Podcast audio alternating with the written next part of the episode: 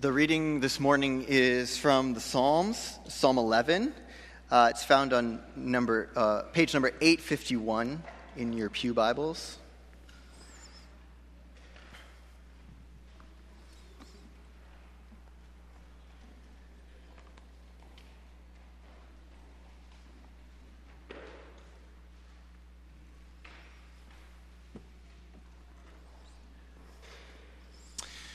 Before we read it from God's Word, let's bow our heads in prayer. Our Father, we thank you for your Word, that we may read it, that we may uh, gather um, the words of salvation from it. Uh, Lord, we pray that as we uh, read of it this morning, that you would open up our eyes to see, our ears to hear, our hearts to embrace uh, the truth that is in it, and to um, see it come to life in our lives. We thank you for it. In Jesus' name, amen. Psalm eleven. In the Lord I take refuge. How can you say to me, flee like a bird to the mountain? For look, the wicked, they bend their bows. They set their arrows to the strings to shoot at the righteous from in the shadows. When the foundations of the world are being destroyed, what can the righteous do? The Lord is in his holy temple. The Lord is on his heaven.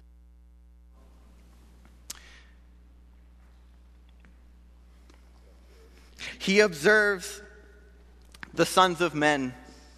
He, his eyes examine them. He loves the way of the righteous, but the wicked, those who love violence, he hates with a passion. On them he will rain fiery coals and burning sulfur. A scorching wind will be their lot, for the Lord is righteous. He loves justice, and the upright shall see his face. This is the word of the Lord. David is writing this psalm in the midst of uncertainty and fear. He has found himself in a very tough spot. Things he used to hope in no longer are hopeful.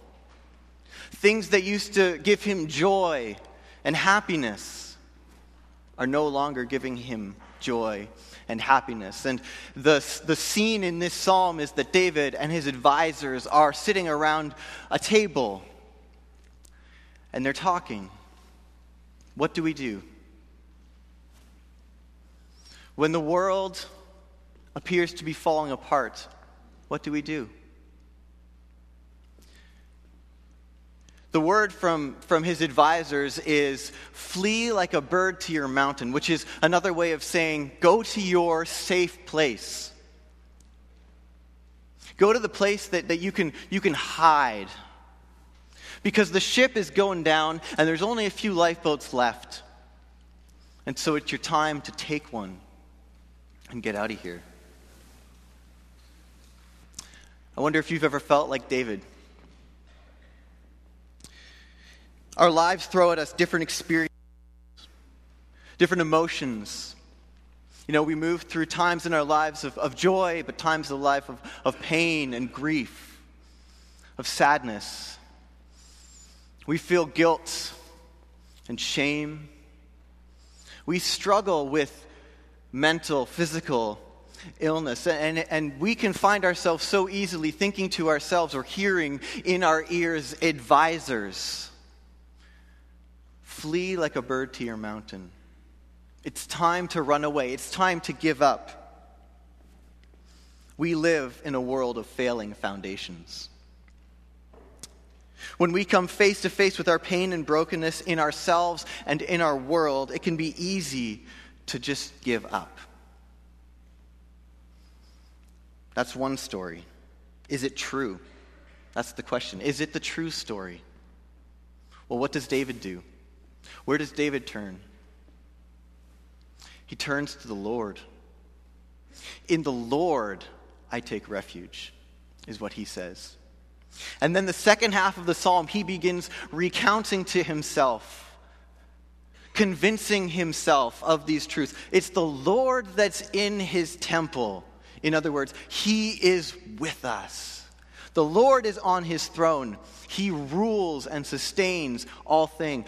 All things. The Lord observes, the Lord sees, the Lord protects. The Lord loves righteousness and justice. He is a good king. We can do what David does. David knows that God is a foundation building God, and so he preaches to himself in his heart when things are tough, that it is in the Lord he can take refuge. On Christ the King Sunday, we can learn from David. We can look to God with us. We can look to God among us. We can look to God saving us. It's a different story. It's the true story. It's the story of a foundation building God. Because the good news of hope for us this morning is that the King on the throne didn't stay there, did he? He came down, and he lived among us. The Word became flesh. On Christ the King Sunday, we will hear, we can hear the story of how Jesus is King, about how God in the flesh became the King of the universe in Jesus Christ, and we don't have to run away. We don't have to give up. We can run to our refuge and see that, that on the cross, that when Jesus Christ was being crucified, he was being crucified to give us another way. Instead of running away, we can run to him. He promises that through his blood shed on the cross, through his body broken, that he is making all things new. Though the foundations of our world seem to be being destroyed, the story of salvation says that Christ is making all things new. And so this morning, we will remember this story. We will sing this story, we pray this story, and we feast in this story. Thanks be to Christ. Amen.